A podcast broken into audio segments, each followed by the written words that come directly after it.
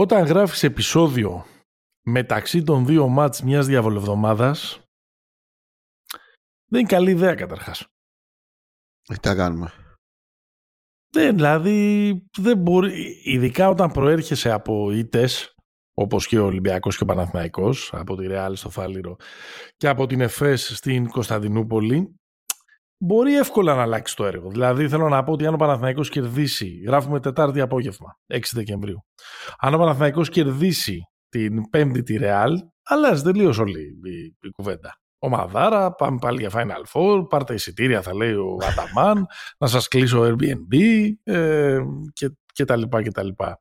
Επίσης ο Ολυμπιακός με μια νίκη επί της Μπάγερν που είναι και αρκετά αναμενόμενο αποτέλεσμα, τέλος πάντων να μένει και καλή η εμφάνιση, να μένει και μεγάλη διαφορά, θα πει εντάξει, χάσαμε από τη Ρεάλ, χάσαμε από την ομάδα η οποία μέχρι στιγμής μοιάζει ανίκητη, δηλαδή έχει κάνει μια ήττα με ένα πόντο στην παράταση και με κάτι εντελώς in extremis πράγματα που συνέβησαν στην Κωνσταντινούπολη και έχασα τη Φενέρ. Τέλος πάντων, δηλαδή και ο Ολυμπιακός θα το δικαιολογήσει. Παρ' όλα αυτά, εγώ νιώθω ότι για διαφορετικούς λόγους ναι. Είμαστε σε εβδομάδα που αν δεν γίνουν οι δύο νίκες και γίνουν οι δύο ήττες, που και αυτό μέσα στο παιχνίδι είναι. Καλά, ναι. Ο Ολυμπιακός με την Bayern το ίδιο ρεκόρ έχουν τώρα που μιλάμε. Έχει 6-6 Μπάγερν. 6-6 Μπάγερν. Έλα ρε την Μπάγερν. Αφού κέρδισε την παράταση. Ρε την Μπάγερν. Ναι, μπράβο, 6-6. Σωστό. Νομίζω ότι είναι στο 5-7. Ο Ολυμπιακός με την Μπάγερν και ο Παναθηναϊκός που υποδέχεται τη Ρεάλ και τέλος πάντων, μην ξαναλέω τα ίδια, η Ρεάλ μοιάζει κάπως ανίκητη. Θα πάμε σε 3 συνεχόμενες ήττες σερί. Και εκεί νομίζω ότι το panic button θα πατηθεί.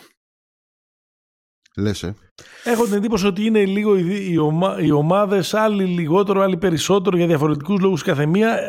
Αυτή τη στιγμή που γράφουμε είναι έτοιμες λίγο να το, να το πατήσουν. Το χαϊδεύουν το κουμπί. Εντάξει, δεν μπορείς να πεις ότι δεν τους έχουμε προειδοποιήσει ότι θα είναι roller coaster η σεζόν, ότι θα έχει σκαμπανεβάσματα, θα έχει υψηλά συναισθήματα, διακυμάνσεις. Τη μία θα είμαστε οι ομαδάρες, την άλλη θα είμαστε... δεν είμαστε και τελικά και τόσο καλοί και. Αλλά έχω την εντύπωση ότι αυτή τη στιγμή, ξαναλέω, που μιλάμε Τετάρτη, ανάμεσα στα δύο μάτς της διάβολης εβδομάδας, έχει μπει και στους δύο το ίδιο ερώτημα. Μήπως δεν είμαστε τόσο καλοί όσο νομίζουμε? Ή τέλος πάντων, ρε παιδί μου, πόσο καλοί νομίζουμε ότι είμαστε εν ώψη της σεζόν. Ναι. Θα ήθελα να τα συζητήσουμε λίγο όλα αυτά. Θα έχουμε, όπως λένε, ebbs and flows. Οκ. Okay. Εμείς για ένα πάλσο ξεκινήσαμε, για ένα podcast ξεκινήσαμε, σε λιγκουαφών πάλσο θα κατάληξει. Pick and Pop, επεισόδιο 143. Δημήτρης Καραμάνης, Παναγιώτης Μένεγος. Μας ακούτε στους Μπεταράδες, μπεταράδες.gr, προγνωστικά, πληροφορίες, τηλεοπτικά προγράμματα, αρθογραφία, βίντεο, Τζόρτζεβιτς, Καστίγιο. Δεν τελειώνει ποτέ αυτό. Δεν τελειώνει ποτέ το beef που δεν ξέραμε ότι χρειαζόμασταν στο τέλος του 2023, έτσι όπως τα έχει πει ο Τζόλε στα παιδιά στην συνέντευξή του, και που δεν έχει αφήσει ούτε τελεία να πέσει κάτω ο Καστίγιο, και έχει απαντήσει σε όλα. Επίσης εκπέμπουμε με την υποστήριξη της bet365.gr, bet365.gr, και μπορείτε να βρείτε όλα τα ειδικά και τα γενικά στοιχήματα για όλες τις διοργανώσεις της σεζόν που τρέχει. Φυσικά θα μιλήσουμε και για το Final Four του NBA. Το NBA έχει Final Four κι όμως, μια φράση που δεν περιμέναμε ποτέ ότι θα πούμε, αλλά έχουν ξεχωρίσει τα δύο ζευγάρια του Vegas. Όχι, έχουν ξεχωρίσει, έχουν προκύψει. Μετά τους προημιτελικούς, όπου η Ινδιάνα, η ομάδα που έχουμε όλοι στην καρδιά μας αυτή τη στιγμή. Το πάμε. Ναι, το πάμε. Το δώσαμε. Το ευχηθήκαμε βασικά πρώτα. Το προβλέψαμε, το εκτιμήσαμε περισσότερο επειδή το ευχόμασταν με έναν τρόπο. Θα αντιμετωπίσει το Μιλγουόκι, ενώ ο άλλος ημιτελικός, που έχει δυτικό πρόσημο, ας πούμε, που κοιτάει προς τη Δύση, έχει προκύψει από το μπράκετ της Δύσης, είναι η Νέα Ορλεάνη με τους Los Angeles Lakers, και νομίζω ότι αν υπάρχει ένας λόγος παραπάνω που είμαστε με τους Pacers σε αυτό το Final Four με την Indiana, είναι και γιατί μοιάζει να είναι λίγο σταχτομπούτα, αλλά και γιατί μετά τα ξεφτιλίκια των Lakers και των διαιτητών πριν από λίγες ώρες τα ξημερώματα. Νομίζω ότι όλοι οι ουδέτεροι έχουμε πει όποιος κι αν είναι, αυτή να μην είναι. Καλά, εντάξει. Θα τα πω στην ώρα μου. Δεν θα μείνω σε εντυπώσεις. Έλα να ξεκινήσουμε από τα της Ευρωλίγκας και των ομάδων. Τα δικά μας. Ναι. Έλα να τα πάρουμε με τη σειρά. Κωνσταντινούπολη. Εφές Παναθηναϊκός. Δεν ξέρω αν είναι η χειρότερη εμφάνιση του Παναθηναϊκού φέτος, αλλά νομίζω ότι είναι αυτή που εκνεύρισε περισσότερο από κάθε άλλη τον κόσμο του. Και τον τύπο και ξέρεις, που δημιούργησε περισσότερο αρνητικό κλίμα. Ναι, κοίτα, δεν νομίζω ότι είναι χειρότερη από την επίσης βόλτα στην Κωνσταντινούπολη την προηγούμενη φορά. Ναι, αλλά την προηγούμενη φορά όμως έπαιζες με μια... Ναι, εκτός ότι ήμασταν νωρίτερα μέσα στη σεζόν, άρα υπήρχαν περισσότερες δικαιολογίες, δεν έχουν βρεθεί, ψάχνονται αυτά από εδώ, από εκεί. Το ίδιο ισχύει και για τη βόλτα στη Βαρκελόνη, που όμως και εκεί υπήρχε δικαιολογία, απουσίες και. Εδώ... Η Εφές παίζει χωρίς 5 πρωτοκλασσά τους. Εδώ ήταν ομάδα Eurocup. Μπομπουά, Κλάιμπερν, Πλάις, Ζίζιτς. Ποιο ξεχνάω? Ποιο ξεχνάς? Θα τον βρω. Ναι. Τώρα κόλλησε το μυαλό μου, κόλλησε το κεφάλι μου. Ο Παναθηναϊκός πάει εκεί για μια έτσι, κρουαζιέρα στο Βόσπορο. Μα θέλεις έτσι να γίνω και λίγο γραφικός. Δεν μπαίνει ποτέ μέσα στο μάτς. Απόδειξη τα στατιστικά που κάπως το έγιραν.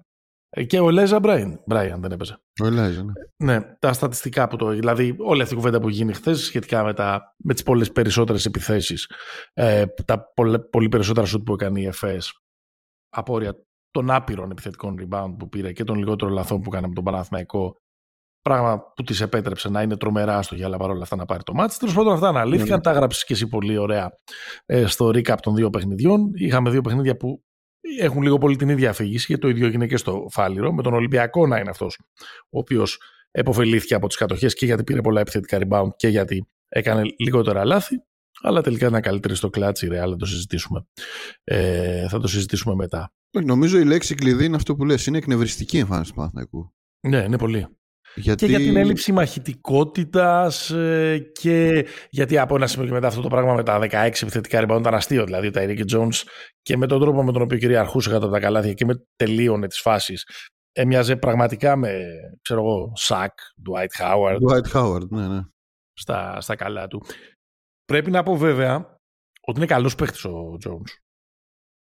Πολύ καλός παίχτης. Στοιχηματίζω δηλαδή ότι σε 2 χρόνια θα έχει πολύ καλό συμβόλαιο και θα παίζεις σε ομάδα πάνω ραφιού. Έχει πολύ καλό πακέτο ο Tyrique Jones και γενικά εμφανίζονται τέτοιοι παίχτες στη λίγκα που αν δείξουν ας πούμε μια τακτική συνέπεια μακροημερεύουν. Δηλαδή αθλητική και τέτοιο πράγμα με το τσουβάλι έρχονται κάθε χρόνο. Αλλά πρέπει να αποκωδικοποιήσουν κάποια πράγματα στο παιχνίδι, κυρίως στο αμυντικό. Μιλάμε για το αμυντικό κομμάτι. Γιατί εντάξει, τώρα τα επιθετικά rebound είναι μεν ένα κομμάτι που τα ευνοεί η αθλητικότητα, αλλά έχει να κάνει και με άλλα πράγματα. Έχει να κάνει και με την τοποθέτηση. Δηλαδή, τα rebound που έχει πάρει χθες το Tyrique Jones, αυτά που λες ότι ήταν και λίγο ζήτημα, νομίζω ότι. Γενικά ο Παναθηναϊκός έβγαλε ένα δικαιολόγητο μπλαζέ πράγμα. Ναι, πολύ μπλαζέ. Δηλαδή για να σου πάρουν τόσο επιθετικά rebound, χωρίς να έχεις εσύ εμφανές πρόβλημα. Για παράδειγμα, το λέγαμε στο προηγούμενο επεισόδιο, ότι οι αντίπαλοι της Παρτίζαν κάνουν πάρτι σε επιθετικά rebound. Είναι και λίγο θέμα μεγέθους, ρε παιδί μου. Δηλαδή... Ναι. Το οποίο ψιλοδιορθώνεται τώρα με τον Καμπόκλο. Τον αγαπημένο μου Καμπόκλο. Τον αγαπημένο Μπρούνο. Αλλά στον Παναθηναϊκό δεν υπάρχει αυτό το πράγμα. Δηλαδή σχεδιαστικά ο Παναθηναϊκός δεν πάσχει εκεί να πεις είναι ομάδα κοντή, είναι ομάδα που τα πεντάρια ξέρω εγώ δεν είναι physical, να πάνε στην επαφή, να μπλοκάρουν, να κάνουν καλά blockout. Εντάξει. Ναι. Τώρα, δεν ξέρω πόσο physical είναι ο Μπλετσερόφσκι, αλλά. Όχι, αλλά ο Μίτογλου και ο Λεσόρι είναι. Το συζητάμε αν θέλεις. Ο Tyrique Jones, ας πούμε, δεν έχει λίγο. vibes Λεσόρο όταν πρωτοεμφανίστηκε στην Λίγκα. Ναι. Γι' αυτό λέω ότι δεν είναι ένας τύπος ο οποίος από το πουθενά έκανε αυτά τα όρια που έκανε χθες. Νομίζω κρατήστε τον, θα μας απασχολήσει. Έχεις δίκιο, γιατί δεν είναι Ντόντα Χολ, να το πω έτσι. Ο Ντόντα Χολ είναι λίγο στυλιάρι. Ναι. Αυτό. Ο Tyrique Jones θυμίζει λίγο το Λεσόρ, που η διαφορά τους, ας πούμε, είναι ότι πόσο παιγμένος είναι ο ένας. Είναι πιο μπασκετικός, ρε παιδί μου, ο Λεσόρ. Πόσο παιγμένος είναι, άλλος. Τέλος πάντων, αλλά εγώ δεν θέλω να κάνουμε, και στον Ολυμπιακό που θα περάσουμε μετά, δεν θέλω να κάνουμε. Δηλαδή, αυτό τώρα έχουν γραφτεί σήμερα 100.000 άρθρα γνώμης, έχει γίνει η κουβέντα στο τι δεν πήγε καλά. Το ξέρουμε. Το γράψαμε κι εμείς. Φεύγουμε από εκεί. Εμένα μου. Και μετά από αυτό το παιχνίδι μου έρχεται έτσι πολύ επιθετικά ένα ερώτημα. Ρε παιδί μου, τι θέλει να κάνει ο Ataman? Είμαστε πια στο 1 τρίτο της σεζόν στην Ευρωλίγκα. Έχουμε ένα δείγμα αγώνων. Έχουμε δει 12 μάτς. Ναι. Και κυρίως μου έρχεται ένα ερώτημα αν ξέρει τι θέλει να κάνει. Αν έχει καταλήξει στο τι θέλει να κάνει. Mm-hmm. Προφανώς δεν το βάζουμε στη βάση τώρα αν ο Ataman είναι καλός ή κακός προπονητής, αν είναι ταβερνιάρης ή εστιατόρας. Το βάζουμε στη λογική αν έχει καταλήξει τι θέλει να κάνει. Εμένα μου δίνει την εντύπωση ο Παναθηναϊκός ότι είναι ούτως ή άλλως ένα ρόστερ το οποίο πολύ έγκαιρα έχουμε πει ότι δεν είναι και το πιο καλά κατασκευασμένο στην ιστορία, ότι πάει και παίζει με το δικό του στυλ, με το στυλ του Ataman, σας ξεφωνίζω, σας βγάζω στη σέντρα, είτε στο Λούκας είτε στο Καλατζάκης, δεν παίζουν καλά οι μικροί στο ελληνικό πρωτάθλημα, θα κάνουν πολλή προπόνηση αύριο και θα πρέπει να παίζουν καλύτερα γιατί πρέπει να ξεκουράζουν τους μεγάλους στην Ελλάδα. Δεν παίζει καλά ο Λούκας στο Βελιγράδι, θέλουμε καλύτερο παιχνίδι από τον αρχηγό μας. Δεν παίζει από τον πιο εμπειρό μας παίχτη. Δεν παίζει καλά ο άλλος. Θα τους βγάλει σέντρα. Ένα αυτό. Αλλά εμένα μου δίνει μια εντύπωση ότι δεν έχει καταλήξει ποια είναι τα δίδυμα που ταιριάζουν. Δεν έχει καταλήξει ποιος παίζει καλά με ποιους. Δεν έχει καταλήξει δηλαδή σε κάποια συγκεκριμένα line-ups τα οποία θα χρησιμοποιήσει κατά τη διάρκεια των παιχνιδιών, ούτως ώστε να πάρει το maximum από τους παίχτες που έχει. Μου δίνει την εντύπωση ότι ο Παναθηναϊκός είναι ότι έχω μερικούς πολύ καλούς παίχτες, ειδικά στην περιφέρεια. Θα μπουν. Όποιος είναι στη μέρα του θα τελειώσει το παιχνίδι. Θα παίξει πολύ. Ναι. Θα παίξει 27-28 πλάς. Γιατί είναι στη μέρα του. Είναι στη μέρα του ο Γκραντ, ο οποίος είναι πολύ καλός μπροσταθερός. Θα πάρει 33 λεπτά. Είναι καλός ο Σλούκας. Θα πάρει τα λεπτά του. Είναι ο Ναν, όπως το Βελιγράδι, που κάνει το πρώτο του έτσι κυριαρχικό επιθετικό παιχνίδι στην Ευρωλίγκα. Είχε κάνει και με την ΑΕΚ στην Ελλάδα. Θα τελειώσει το μάτς. Δεν πάει να κάνει hero ball για κανένα δεκάλεπτο στο τέλος. Πάμε έτσι. Αλλά δεν λειτουργεί αυτό το πράγμα. Δεν λειτουργεί ένα πράγμα όταν ο Βιλντόσα χθες έπαιξε 6 λεπτά και 25 δευτερόλεπτα στο πρώτο ημίχρονο. Έβαλε 2 σουτ, έκανε 1-2 βλακίες και μετά τον έφαγε η μαύρη νύχτα. Δεν λειτουργεί έτσι το να αξιοποιηθεί ο Γκάι που διαθέτει και ένα πράγμα όπως είναι το σουτ, που ακόμα ο Παναθηναϊκός δεν το έχει αξιοποιήσει στο μέγιστο. Όταν παίζει μια στο τόσο, όταν δεν βγαίνει τίποτα άλλο, οπότε λένε ας βάλουμε στο τρίτο δεκάλεπτο και αυτόν, μπας και κάνει κάτι. Έχουμε και αυτό το παιδί. Ναι, που αυτό το παιδί επίσης λένε ότι ψάχνει και ομάδα, γιατί όντως δεν περισσεύουν λεπτά για αυτόν. Βάζω αυτόν τον προβληματισμό. Κοίτα, νομίζω ότι αυτό είναι και από την αρχή που συζητάμε τον Παναθηναϊκό, αυτό είναι το νούμερο ένα ερώτημα. Δηλαδή, μάλλον δύο είναι τα ερώτημα. Το πρώτο είναι το στυλ, δηλαδή η γενική φιλοσοφία που έχει η ομάδα με βάση το ρόστερ που έχει διαθέσιμο ο Ataman και την αντίληψή του για τον μπάσκετ. Εκεί νομίζω έχουμε μία διαφοροποίηση. Δηλαδή, ο Παναθηναϊκός στη διάρκεια της σεζόν έχει γίνει μια πιο σκληρή αμυντικά ομάδα από ό,τι περιμέναμε. Ναι. Στο οποίο πρέπει να δώσουμε πόντο στον Ataman. Φυσικά. Και εξ αυτού μπορούμε να κάνουμε τον ισχυρισμό ότι επειδή αυτό δουλεύει, από αυτό έχει προκύψει και το ποιοι είναι, όχι ακριβώς η τριάδα, αυτοί οι οποίοι θα μένουν τα περισσότερα λεπτά στο παρκέ.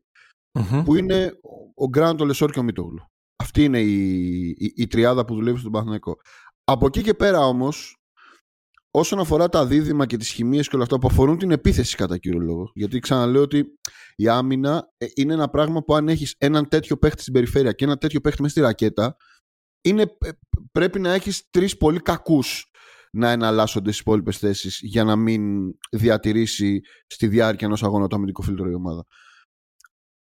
Νομίζω ότι του έχει κάνει ότι το πρόβλημα του Παναθηναϊκού είναι ότι πρέπει να συνεχίσει να φτιάχνει πράγματα on the go. Δηλαδή, ο Ναν δεν γίνεται να μην πάρει τόσα λεπτά. Δηλαδή, δεν γίνεται να μην του δώσεις χρόνο. Για να δώσεις χρόνο όμως στον Ναν πρέπει να φας από κάποιον άλλο. Δεν είναι καθόλου διατεθειμένος να φάει λεπτά από τον Grant, από ό,τι φαίνεται. Ναι, γιατί ο Γκραντ είναι ο facilitator της ομάδας. Είναι η κόλλα της ομάδας ο Γκραντ. Και εκεί προκύπτουν όλα τα ζητήματα με τα rotation στα guard. Ότι δεν παίζει εγώ λέω, ας πούμε, ότι όταν όμως πας για αρκετή ώρα που πήγε χθες με ένα σχήμα που έχει Σλούκα, καλός οργανωτικά χθες, 8 assist. Ναι. Ναν, πολύ επιπολέος. Τα βάλε, βοήθησε το comeback, 6 λάθη.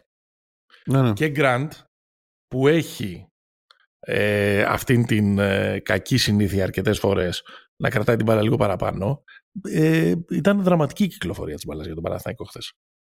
Με την εξαίρεση κάποιων εκλάμψεων του Σλούκα, που έκανε αυτά που ο Σλούκας κάνει και τοποθετεί τους συμπαίχτες τους σε σωστές θέσεις για να πάρουν καλά σουτ. Η μπάλα δηλαδή διαρκώς κόλλαγε. Ο Παναθηναϊκός έχει χάσει 2 παιχνίδια με τον εξής καρμπόν τρόπο. Και στο Βελιγράδι και στην Κωνσταντινούπολη έβαλε ένα απίθανο στο Βελιγράδι τρίποντο ο Γκραντ στο 1.58. Ένα πιο κανονικό χθες στην Κωνσταντινούπολη στο 1.59 και μετά έχει δεχτεί 7-0 από την Παρτίζαν που το πήγε στην παράταση, και 6-0 από την Εφές που έχασε το μάτς. Επί της ουσίας δηλαδή δεν έχει επιτεθεί στο τελευταίο δίλεπτο.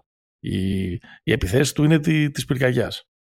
Και στο Βελιγράδι ήταν και πιο πριν. Ωραία. Αυτό είναι μια ειδική κατάσταση τώρα. Δηλαδή... Είναι μια ειδική κατάσταση, ναι. Είναι μια ειδική κατάσταση που όμως, απλά για να το ολοκληρώσω, χθες όταν έχει πάει να παίξει, ας πούμε, με την Εφές των τόσο πολλών απουσιών, δεν κοιτάζει να ανοίξει το ρόστερ του, να αξιοποιήσει τους παίχτες που του δίνουν το βάθος για να εκμεταλλευτεί το ότι έχει πιο πολλούς ετοιμοπόλεμους και να τους κάσει. Και πηγαίνει και αυτός χθες, ο Ataman, σε ένα rotation επισουσίας 6 παιχτών. 30 λεπτά παίζουν πολλοί όλοι και έχει.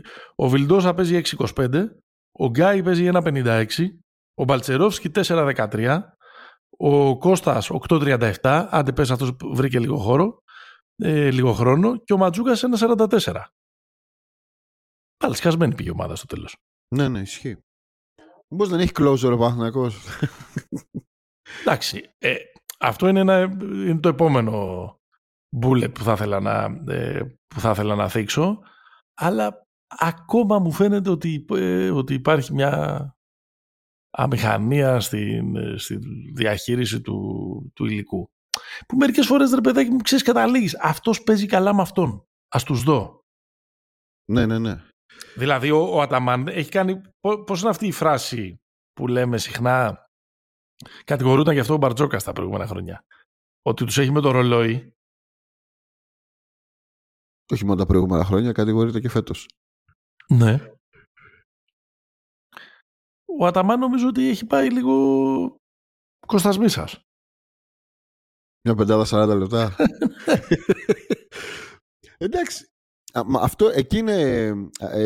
Εκεί γυρίζω στην αρχική μου, ας πούμε, θέση, ότι όταν ένας προπονητής νιώθει μια ανασφάλεια, μάλλον όχι ανασφάλεια, όταν ένας προπονητής βρίσκει ένα πράγμα που του δουλεύει, δεν το πολύ πειράζει. Έχει βρει αυτή τη βάση που είναι μια τριάδα που δεν απαραίτητα ότι δουλεύει καλά μεταξύ τους. Δηλαδή δεν είναι ότι έχει καμιά απίστευτη χημεία ο Γκραντ ως δημιουργός με το Λεσόρ, έτσι, δηλαδή... Χωρίς να το έχω πρόχειρο, νομίζω ότι από τη δημιουργία του Σλούκα σίγουρα ο Λεσόρ έχει περισσότερους πόντους, ας πούμε. Αλλά του δίνει μια ασφάλεια στο πίσω. Το μπροστά είναι μια κατάσταση που Πώς να το πω, αν δεν πειραχτούν τα λεπτά του Grant, δεν πρόκειται να την ψάξει αυτή την απάντηση. Αυτή mm-hmm. είναι η τέτοια. Δηλαδή, αν ο Grant παίζει 30 λεπτά κατέβατα, δεν υπάρχει περίπτωση να βρεις τρόπο να δουλέψει η οποιαδήποτε χημεία στα guard. Γιατί ή θα πας. Άρα τι λες, δεν πρέπει να παίζει αυτός που είναι μέχρι στιγμής ο πιο αξιόπιστος παίκτης της ομάδας.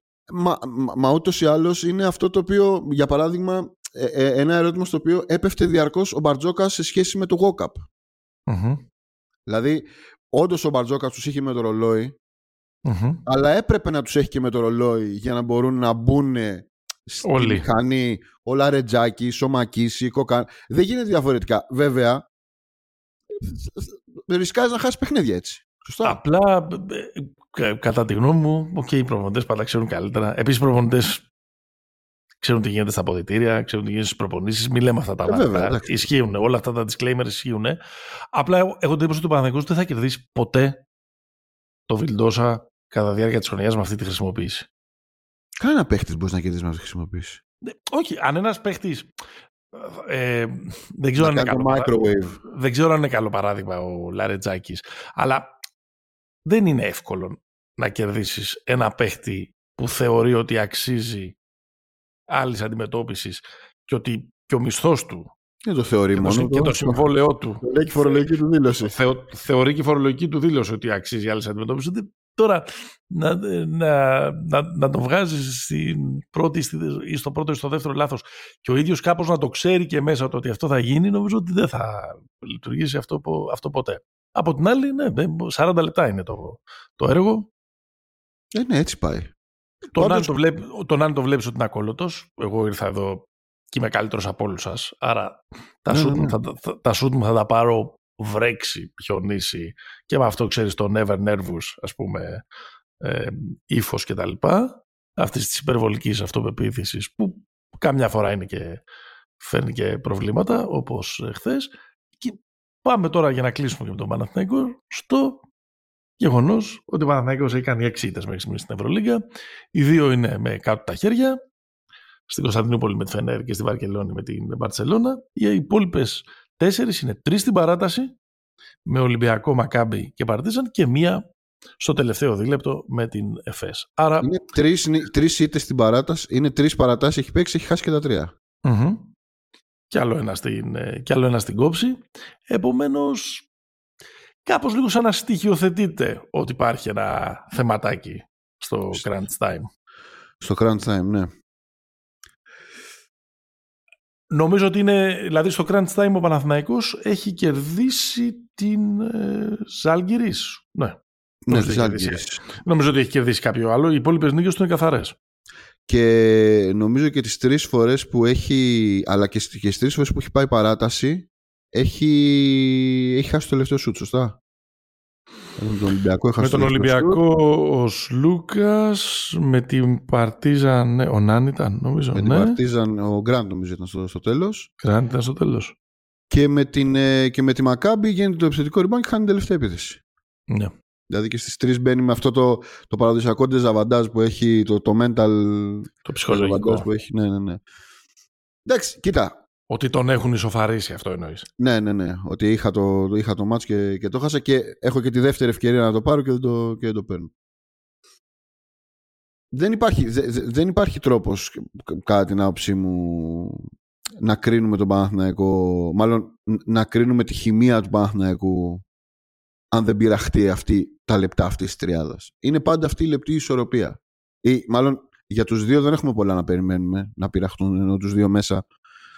Με δεδομένο ότι δεν υπάρχει Χουάντσο και Παπαπέτρου, άρα να δοκιμάσει κάποια διαφορετικής φύσης σχήματα. Δηλαδή, δεν νομίζω ότι η συζήτηση που κάνουμε για τον Βιλντόσα και τον Γκάι δεν είναι η ίδια συζήτηση που κάνουμε για τον Παλτσερόφσκι και τον Κώστα. Δηλαδή, όχι. Δεν είναι η ίδια τάξη, ας πούμε, και η ίδια σημασία, ας πούμε, παίχτες στην αρχική σύλληψη, τέλος πάντων, για την ομάδα. Εμένα η εικόνα του Νάν δεν με χαλάει, να σου πω την αλήθεια. Mm-hmm. Δηλαδή το κομμάτι της επιπολαιότητας και των λίγο ακραίων επιλογών στο τέλος είναι ένα πράγμα στο οποίο ζεις με αυτό, αλλά προτιμάς ένα τέτοιο παίχτη να αρχίσει να αποκτά, μάλλον να έχει ρυθμό μέσα στο μάτς και ας κάνει και 2-3 ποικιλίες στο τέλος, από το να έχεις ένα παίχτη ο οποίος είναι λίγο τρέμουν τα χέρια του να πιάσουν την μπάλα. Δηλαδή, θεωρώ ότι δηλαδή, αυτόν τον παίχτη μπορείς να τον βάλεις σε καλού. Ναι, ρε παιδί, απλά ο Παναθηναϊκός στο Βελιγράδι στο τελευταίο 5 λεπτό επί της ουσίας δεν επιτίθεται στο τελευταίο 4 λεπτό. Σίγουρα δεν επιτίθεται. Αλλά... Χτες, ας πούμε, πάλι στην κρίσιμη επίθεση, κανείς δεν έχει καταλάβει τι έχει κάνει ο Σλούκας, που επίσης είναι ένα κεφάλαιο. Δηλαδή υπάρχει γκρίνια για τον Σλούκα, απλά πια και για το γεγονός ότι αισθάνεται ένα τεράστιο βάρος να είναι ήρωας που τον οδηγεί όχι σε αυτό που ξέραμε να είναι ο Σλούκας στο crunch time. Ένας τύπος ο οποίος παίρνει αποφάσεις. Ναι, ναι. Σαν AI, ας πούμε. Στο κλείσιμο του κύκλου, που κάναμε, είπες το όνομα κλειδί. Mm-hmm. Ωραία είναι η συζήτηση για το. Μάλλον, ωραία είναι η συζήτηση. Η συζήτηση που κάνουμε πάντα είναι αυτή για τα δίδυμα, τι δουλεύει και όλα αυτά. Το βασικό θέμα είναι ότι από την τριάδα που δουλεύει φέτος για τον Παναθηναϊκό, μάλλον στην τριάδα που δουλεύει φέτος για τον Παναθηναϊκό, δεν συμπεριλαμβάνει τον Σλούκα. Δηλαδή, δεν είναι καλός ο Σλούκας σε συνέχεια. Σε συνέχειες, ας πούμε, στη φετινή σεζόν. Και ο Σλούκας είναι δεδομένα ένας παίχτης που μπορούν να κουμπώσουν, που κουμπώνει οι άλλοι γύρω του. Mm-hmm. Ο Σλούκας είναι παίχτης, πώς να το πω, θεμέλιο για να στήσεις δίδυμα και τριάδες και τέτοια. Ο Γκραντ δεν είναι ένας τέτοιος παίχτης. Δεν έχει τέτοια ταλέντα και τέτοιες ικανότητες ως δημιουργός. Είναι καλός στην πίσω γραμμή, είναι αξιόπιστος, οικονομικός, αλλά δεν είναι αυτό που λέμε. Πώς το λένε, κάνει τους γύρω του καλύτερους. General, μπράβο. Ίσως δηλαδή η απάντηση να κρύβεται εκεί. Δηλαδή, στο ότι, για παράδειγμα, θεωρώ, ρε παιδί μου, ότι μπορεί να υπάρχει ένα αμυντικό ζήτημα στο Σλούκας Βιλντόσα. Okay. Σίγουρα. Έως και σοβαρό. Mm-hmm. Αλλά κάπως πρέπει να δοκιμαστεί και αυτό. Να το δούμε λίγο περισσότερο. Ναι, να δεις τι τραβάει. Okay. Μάλιστα. Όλα αυτά βέβαια ξέρεις. Έρχεται αύριο η Ρεάλ, κάνει Παναθηναϊκός ένα τρομερό μάτς, 14-22 τρίποτα, κερδίζει και όλα αυτά είναι σαν να μην έχουν συμβεί, ποτέ και ξεκινάνε τα καραβάνια για Βερολίνο και Final Four. Πάμε στο Ολυμπιακό. Πάμε. Ολυμπιακός είναι διαφορετικό το πόσο καλοί νομίζουμε ότι είμαστε σε σχέση με του Παναθηναϊκού. Έκανε 6 ήττες, είναι γι' αυτό το 50%. Οι 5 από τις 6 ήττες έχουν έρθει από ομάδες που αυτή τη στιγμή είναι πάνω από εκείνον στη βαθμολογία. Ναι. Και σου δημιουργεί, και νομίζω ότι είναι το κατεξοχήν παιχνίδι αυτό το χθεσινό, αλλά... Οκ, με τη Real λίγο πολύ έτσι όλοι είναι. Με τη Real είναι όλη η Ευρώπη έτσι. Σου δημιουργεί μια εντύπωση ότι είναι μια καλή ομάδα. Είναι μια ομάδα που σιγά σιγά από τώρα που ξαναβρίσκεται και έχουν επιστρέψει και όλοι και μαζεύεται, δείχνει το potential της, αλλά ότι δεν είναι τόσο καλή. Δεν είναι τόσο καλή για να κερδίσει τους καλύτερους της. Any given night. Νομίζω ότι αυτό είναι που τρώει την ψυχή των Ολυμπιακών. Στους Παναθηναϊκούς είναι πόσο καλοί είμαστε, πόσο καλοί μπορούμε να γίνουμε. Στους Ολυμπιακούς είναι μη καλοί είμαστε, αλλά μήπως δεν είμαστε τόσο καλοί όσο πρέπει. Ναι, δίκιο έχεις. Γιατί ενώ πώς θα το πω, το πρόβλημα του Παναθηναϊκού, ας πούμε, γιατί και ο Ολυμπιακός έχει χάσει. Δηλαδή ο Ολυμπιακός έχει χάσει από τις 6 ήττες, δεν τις... Από μνήμη ανακαλώ τώρα 3 μάτς που είναι η Μπαρσελόνα, η Μονακό και η Ρεάλ, που είναι 3, mm-hmm. που είναι ήττες που τις χάνει στο νήμα, στο τέλος. Δεν θυμάμαι ποιες άλλες είναι. Εντάξει, όχι όμως... Υπάρχει και η Φενέρ. Ναι, ναι, ναι. Η Φενέρ είναι πιο χαρακτηριστικό. Ναι, ναι, ναι. Άρα είναι. Εδώ πέρα έχουμε ένα. Η Μπασκόνια φυσικά είναι που χάνει με τον μπάτζερ μπίτερ του. Και η Μπασκόνια είναι. Του Μακιντάιρ. Και η έκτη είναι το Μιλάνο. Εντάξει, το Μιλάνο το αφαιρούμε. Άρα οι 5 από τις 6 είναι, πώς να το πω, κλειστές ήττες του τελευταίου τρίλεπτου. Ναι. Ο Ολυμπιακός παρουσιάζει ένα πολύ συγκεκριμένο σύμπτωμα και στις 5 αυτές. Δεν μπορεί να εκτελέσει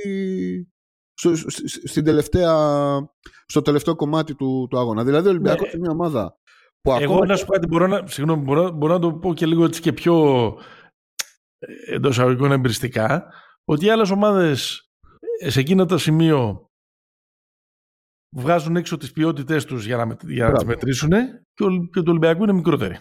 Ναι, ναι, ισχύει. Δηλαδή, ο Ολυμπιακός υπάρχει υπάρχει ένας χάρτης όταν συζητάνε, όταν ένας προπονητής έχει ένα πλάνο στο κεφάλι του, ας πούμε, όταν οραματίζεται έναν αγώνα. Το μεγαλύτερο κομμάτι που απασχολεί τη σκέψη του προπονητή είναι τα 5-6 πράγματα σχεδιαστικά που πρέπει να πάνε καλά σε ένα μάτς. Και συνήθως για την Ευρωλίγκα, σε ένα μάτς, για να μπορέσουμε να το διεκδικήσουμε και να το πάρουμε στο τέλος. Γιατί όσο καλά και να παίξεις, σε αυτό το επίπεδο που είναι κοντά οι ομάδες και γνωρίζονται και ο ανταγωνισμός είναι τέτοιος, ο στόχος που έχει μια ομάδα δεν ξεκινά ο Ολυμπιακός να παίξει με τη Ρεάλ και λέει: αν τα κάνω αυτά, θα είμαι στο 35ο λεπτό 20 πόντους μπροστά. Τα κάνουν για να φτάσουμε στο τέλος να τα διεκδικήσουμε και να τα πάρουμε. Mm-hmm. Ο Ολυμπιακός φαίνεται στο κομμάτι αυτό να τα πηγαίνει πάρα πολύ καλά. Δηλαδή δεν του έχει φύγει μάτς, με εξαίρεση εκείνο στο Μιλάνο, το οποίο είναι και λίγο ειδική κατάσταση. Δηλαδή μπαίνει ο Τζορτζ Πάπας και δεν έχει παίχτες να παίξουν. Ναι. Σε όλα τα υπόλοιπα ο Ολυμπιακός το πηγαίνει με έναν τρόπο συμπλήν, ας πούμε, εκεί που θέλει. Και υπάρχει ένα πολύ συνεχιζόμενο και επαναλαμβανόμενο σύμπτωμα. Δεν είναι το ίδιο στο Παναθηναϊκό. Mm-hmm. Στον Παναθηναϊκό λέγαμε ότι είναι λίγο το δεν ξέρουμε και ποιοι κολλάνε μεταξύ τους, άρα θα την πάρει μία ο Γκραντ, την μπάλα, θα την πάρει μία ο Ναν, την μπάλα, θα την πάρει μία ο Γκριγκόνης, θα γίνει λίγο μπέρδεμα. Εδώ έχουμε μία κατάσταση στην οποία όντως δεν μπορεί ο Ολυμπιακός να τα βάλει, και αυτό, γιατί κάθε φορά το λέμε ότι συνδέεται η επίθεση με την άμυνα, δεν είναι NFL. Βγαίνουν οι 11 της άμυνας, μπαίνουν οι 11 της επίθεσης. Αυτό εν τέλει δημιουργεί και κάποια ζητήματα, αν το δει κάποιος, και στην αμυντική συγκέντρωση. Δηλαδή, το καλάθι που βάζει χτες, θα πω ένα πράγμα μόνο. Το καλάθι που βάζει ο Μούσα από το επιθετικό rebound που είναι στη σουτάρι το τρίποντο και κόβει και ο Λαριτζάκης δεν τον ακολουθεί και αρχίζει εκεί ο Μπαρζόκας στα καντήλια. Είναι κλασική περίπτωση, ρε παιδί μου, ότι μιας ομάδας η οποία απελπίζεται ότι 3 λεπτά δεν μπορεί να βάλει καλάθι. Δεν είναι, ναι. Ανθρώπινο είναι. Αυτό το πράγμα δεν μπορεί να λυθεί κατά την άποψή μου. Μάλλον αυτό το πράγμα μας οδηγεί σε αυτό που λες, ότι ίσως ο Ολυμπιακός σιγά σιγά να φαίνεται ότι δεν μπορεί να χτυπήσει από πάνω του. Βέβαια, γιατί έχει γίνει και πολύ μεγάλη κουβέντα, είναι το κατά πόσο αυτή η ομάδα μπορεί να είναι καλύτερη με τους δύο καλύτερους της παίχτες, πλην του walk-up, έτσι, με τους δύο καλύτερους εκτελεστές της και σκόρερ της, να είναι δύο παίχτες οι οποίοι δεν την έκαναν ποτέ αυτή τη δουλειά, να το πω έτσι, σε τέτοιο όγκο. Δηλαδή ο Κάναν και ο Πίτερς. Αυτό είναι ένα. Δηλαδή, αν είναι να το λύσει ο Ολυμπιακός, αυτοί θα το λύσουν. Δεν θα το λύσει ο Μίτουρλον και ο Γκος, που μπορεί να βάλουν κάποια μεγάλα σουτ, ξέρω εγώ, ή ο Λαρετζάκης. Σε διάρκεια σεζόν, αυτοί οι δύο πρέπει να το λύσουν. Όχι, ο Κάναρ και ο Πίτερς θα λέγαμε και σε προηγούμενα επεισόδια, και βάζοντας και τα στοιχεία και τους αριθμούς στο τραπέζι, αμφότεροι κάνουν φανταστική σεζόν. Εντάξει, μέτρη ήταν και οι δύο χτες, αλλά οκ. Μάλιστα και τον Κάναρ έγινε και κουβέντα και δεν τον έβαλε κτλ. Ναι. Αλλά είναι ένα ερώτημα πού μπορείς να πας όταν στηρίζεσαι σε αυτούς τους δύο, και είναι και ένα ερώτημα αν για να κάνεις την υπέρβαση και να πάρεις ένα παιχνίδι με την καλύτερη ομάδα στην έδρα σου, πρέπει να σουτάρει 17 φορές ο Γκόκα και 7 τρίποντα ο Μακίσικ. Εντάξει, δεν είναι και ο ασφαλέστερος τρόπος για την επιτυχία όλο αυτός. Πόσο μάλλον σε μια ομάδα που τα πράγματα λειτουργούν μαθηματικά, κουτάκια. Το τετράγωνο της υποτείνουσας ισούται με το άδεσμα των τετραγώνων, το δύο. Πυθαγόριο. Εντάξει, γιατί στο συγκεκριμένο κιόλας, ρε παιδί μου, το συγκεκριμένο σύμπτωμα που λες, τα σουτ που πήρε ο Μακίση και προσπάθησε που πήρε ο Walkup, ήταν λίγο και ότι ο Ολυμπιακός στην επίθεση τσίμπησε σε αυτό που του δίνει η άμυνα. Δηλαδή η άμυνα της Ρεάλ ήταν σχεδιασμένη για, ναι, εντάξει, είναι, για να το προκαλέσει. Σίγουρα έχεις δίκιο σε αυτό, γιατί και η Ρεάλ είναι μια ομάδα που δεν είναι η μοναδική ομάδα που δεν μπορεί να ψαρώσει από το φαλ Μιλουτίνοφ, γιατί έχει τα βάρες που αργεί.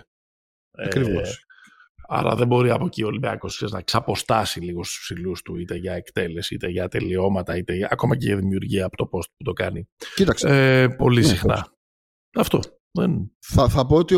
Θα πω ότι το επίπεδο ανησυχίας μου πάντως για τον Ολυμπιακό είναι πολύ μικρότερο. Δηλαδή ναι. Θεωρώ ότι ειδικά τις τελευταίες εβδομάδες μπορεί... Πώς το λένε, το ρεκόρ του, αυτό που λέμε κλασικά μπαρά, το λέγαμε και για τον Παναθηναϊκό. Δηλαδή, ο Παναθηναϊκός να έχει πάρει 2 μάτς παράταση και ο Ολυμπιακός να έχει βάλει, να μην είχε φάει 2 καλάθια στο τέλος, θα ήταν στο 8-4 και 2 και θα λέγαμε τα τρένα. Ναι, νομίζω ότι ο Ολυμπιακός έχει βελτιωθεί αρκετά η εικόνα του στην επίθεση, στη διάρκεια ενός μάτς. Έχει βελτιωθεί, νομίζω, έχει βελτιωθεί αρκετά. Ίσως γιατί και ο περσινός Ολυμπιακός, αν τον θυμηθούμε, δεν είναι ότι ήταν μια κλατς μηχανή. Ο Ολυμπιακός ήταν μια μηχανή η οποία άνοιγε τα μάτς και μετά τα διαχειριζόταν. Δηλαδή δεν ήταν κλατς μηχανή, ναι. Δεν έχεις ζήσει σε αυτή τη συνθήκη, ας πούμε. Ίσως δηλαδή θεωρώ ότι ο Ολυμπιακός στη διάρκεια της σεζόν να αρχίσει να θυμίζει, δουλεύοντας καλύτερα η επίθεσή του, να αρχίσει να αποφεύγει τέτοιες καταστάσεις. Γιατί με τη Real είναι λογικό να πας εκεί. Να τελειώνει τα μάτς, δηλαδή θες να πεις πιο πριν από το 37. Ακριβώς. Αυτό είναι το... Εντάξει, αυτό χαίρομαι πολύ. Όλοι το θέλουν. Κανείς δεν θέλει, ναι. Κανείς δεν θέλει το thriller. Τέλος πάντων, εντάξει, συναρπαστικά είναι όλα αυτά. Και ξέρεις, και στον Ολυμπιακό επίσης αλλάζει κουβέντα. Μια νίκη, πιστική εμφάνιση επί της Μπάγερν. Εντάξει, καλά είμαστε. Έρχεται ο Πετρούσεφ, υπάρχει και ευνοϊκό πρόγραμμα μπροστά στον Ολυμπιακό. Δηλαδή τα επόμενα 5 του μάτς. Είναι και για 5-5 που λέει ο λόγος. Οπότε, ξέρεις, θα υπάρχει έτσι μια ανάταση. Εγώ νομίζω ότι έτσι θα πάμε. Με πολλά σκαμπανεβάσματα. Έτσι πάει και η Λίγκα. Πολύ έτσι, ακριβώς. Με τις ομάδες από το 3 μέχρι το 14 να είναι σε απόσταση 1-2 κοίτα, από το 5 ο 5 έχει 6-5 και ο 14 έχει 5-7. Ναι, αυτό μπορεί να αλλάξει ενώ και με τα σημερινά παιχνίδια, ναι, και ναι, με τα παιχνίδια. Ναι. Αλλά εκεί είναι, δηλαδή θέλω να πω, η Ρεάλ είναι άπαιχτη, η Μπάρτσα κάπως μοιάζει σαν να αποκρισταλώνεται, σαν να ξεχωρίζει σαν η δεύτερη, και μετά είναι για απειρήμιχθή το, ας πούμε, δηλαδή θα είναι όλοι. Θα δυσκολευτούν νομίζω να ξεμπλέξει αυτό το κουβάρι. Θα πάει δηλαδή για αρκετές αγωνιστικές ακόμα. Στο τέλος του πρώτου γύρου θα μπορούμε να έχουμε μια ασφαλή εκτίμηση. Αυτό που λέμε κάθε χρόνο, στις πόσες νίκες θα κρυφθούν τα. Ναι. Βασικά τα playoffs. Αλλά πιο δύσκολα σχέση με την έκτη θέση θα τσεκάρουμε φέτος. Δηλαδή, ό,τι λέγαμε για την 8η, φέτος πάει 2 θέσεις παραπάνω. Γιατί μετά έχουμε το play-in. Μα το να έχεις πλεονέκτημα έδρας με το να παίζεις με μειονέκτημα έδρας στο play-in μπορεί να είναι 2 νίκες φέτος. Ναι, βέβαια. Υπομονή, παιδιά, ηρεμήστε. Και οι ήττες είναι μέσα στα παιχνίδια. Δεν είμαστε ανίκητοι, δεν είναι ανίκητες οι ομάδες μας. Μην ψαρώνετε με αυτά που γράφονται και λέγονται. Μόλις γίνεται ένα σερί μιας-δυο νικών όπου ξαφνικά είναι όλοι... θεοί και ανίκητοι και εξπρές και τα λοιπά. Μην ψάρονται και πίσω όταν έρχονται ήττες που αρχίζουν και τα βάζουν με μεταδόσεις, σχολιαστές και όλα αυτά τα πράγματα. Αλλά εντάξει, αυτά δεν υπάρχουν. Μπασκετάκι κάθε εβδομάδα. Κοιτάξτε, πάμε σε ένα. Και ένα τελευταίο. Είναι 12 ήττες, οι 9 είναι στο shoot. Ενώ και των 2 μαζί. Και των 2 μαζί, ναι. Φοβερό. Έτσι είναι. Πάμε σε ένα break και μετά πάμε για Final Four. Θέλεις να δημιουργήσεις το δικό σου στοίχημα? Τότε μπορείς να δοκιμάσεις το Bet Builder της Bet365. Ποιος, πότε, ποιο, πόσα. Η απόφαση είναι δική σου. Το στοίχημα είναι δικό σου. Μπορείς να κατεβάσεις την εφαρμογή της Bet365 για να δεις γιατί είναι το αγαπημένο όνομα διαδικτυακού στοιχήματος στον κόσμο. Λοιπόν, στο Final Four της Γάνδης, Άρης, Μακάμπι, Tracer και Παρτίζαν γυρίζουν στο 1988. Ωραίο είναι. Πολύ ωραίο είναι season tournament. Έχουν να ζοριστούν τόσο πολύ Νοέμβριο από το κολέγιο. Πολύ ωραία. Όλα τα μάτς πολύ υψηλής. Έχει γουστάρει νομίζω και το σύμπαν γενικότερα. Ναι. Και το universe, ας πούμε, του NBA και ο πλανήτης NBA κτλ. Ο Ντουράντε, ο Vol People, ας πούμε, που είναι και παραδοσιακός μουντρούχος, έλεγε δεν περίμενα, θα μου αρέσει τόσο πολύ, μου άρεσε πάρα πολύ η κατάσταση εκεί, σε αυτές τις δηλώσεις που έχρισε και φαβορεί τους Lakers. Είδαμε πολύ ωραία παιχνίδια. Νομίζω ότι αν βγαίνει ένα συμπέρασμα για το τουρνουά, και είναι σαφώς ότι είναι επιτυχημένο, είναι σαφώς ότι έχει τονώσει το ενδιαφέρον κτλ. Νομίζω ότι είναι μια λευκή επιταγή, ας πούμε, δεν ξέρω πώς αλλιώς να το πω, προς τον Άνταμ Σίλβερ, δώσε μας περισσότερα νοκάουτ. Ναι, ισχύει. Άσε τώρα την ιστορία πριν που κανείς δεν έχει καταλάβει πώς γίνει, μόνο εσύ το έχεις καταλάβει και άλλοι πέντε σε όλο τον κόσμο. Ναι. Και κλείδωσέ τους σε ένα κλειστό να παίζουν και όποιος κερδίσει προχωράει. Ναι. Αυτό νομίζω, δηλαδή βγαίνει ότι θέλουμε περισσότερο νοκάουτ. Θέλουμε περισσότερο μάτς με διακύβευμα. Όχι ομίλους, υποομίλους, αυτό, wild cards, golden rings και golden shower. Λοιπόν, αυτό. Όποιος κερδίσει περνάει. Αυτό. Απλά, ωραία πράγματα. Κοίταξε, αυτό σχεδιαστικά είναι ακατόρθωτο. Αλλά είμαι σίγουρος ότι θα βρουν τρόπο να το κάνουν. Εδώ έφτιαξαν τον αλγόριθμο του πώς λειτουργήσε φέτος. Δεν θα μπορέσουν να καταλήξουν σε μια συνθήκη. Το φοβερό είναι ότι έχουν φτιάξει τέτοιο. Υπάρχουν οι rest days φέτος. Δηλαδή, ομάδες, με αυτά και με αυτά, υπάρχουν ομάδες που έχουν 4 μέρες ρεπό. Άμα το καλό σκεφτείς. Δηλαδή είχε μία την Κυριακή, είχε τώρα τα μάτς, παίζουν σήμερα. Έτσι, το κυπελούχον έτσι είναι. Έτσι είναι το κυπελούχον. Κοίτα, να τα πάρω με τη σειρά. Το πάρω από την Ανατολή. Νομίζω ότι εντάξει, θέλουν λίγο. Νομίζω ότι το υπερτονίζει πάρα πολύ το NBA, ότι παιδιά να είναι και τα λεφτά που θα δώσουμε. Νομίζω ότι όντως η εικόνα των Pacers, του πάγκου των Pacers, που είναι παιδιά τα οποία παίρνουν ελάχιστα χρήματα σε σχέση με τις ομάδες της ελίτα, ας πούμε. Δηλαδή το payroll των Pacers δεν συγκρίνεται με καμία από τις άλλες 3 ομάδες που παίζουν στην τελική τετράδα. Ίσως και με τις άλλες 7 που ήταν στην τελική οχτάδα. Ναι. Οπότε εντάξει, εκεί νομίζω είχαμε ένα μάτς, κάπου το διάβασα, ότι στο πρώτο μάτς που είδαμε τον Ταϊρίς Χαλιμπέρτον να παίζει σε μάτς που πρέπει να κερδίσει, ήταν φανταστικός. Εντάξει, δεν θα πω τώρα, μην μου πεις τώρα το μάτς με τους Λιθουανούς και τους Γερμανούς. Και δεν έπρεπε να κερδίσει. Έχω και τον Παπαδογιάννη στο Twitter που μου είπε ότι στο παγκόσμιο δεν έπαιξε καλό Χαλιμπέρτον. Ναι, μαρτυράς χωρίς ξύλο. Εγώ δεν είπα τίποτα. Εντάξει τώρα, μιλάμε για NBA, μιλάμε για άλλο επίπεδο. Άντε, μετά με τα καλοκαίρια σας. Εγώ θα προτιμήσω να το δω λίγο πιο ρομαντικά. Πες, ναι. Και θα πω, ρε παιδί μου, ότι τα παιδιά αυτά χαρήκανε και ο πάγκος ήταν σε κατάσταση θύρα 13 original και θύρα 7 μαζί, ας πούμε, στους πανηγυρισμούς, γιατί κέρδισαν. Ναι.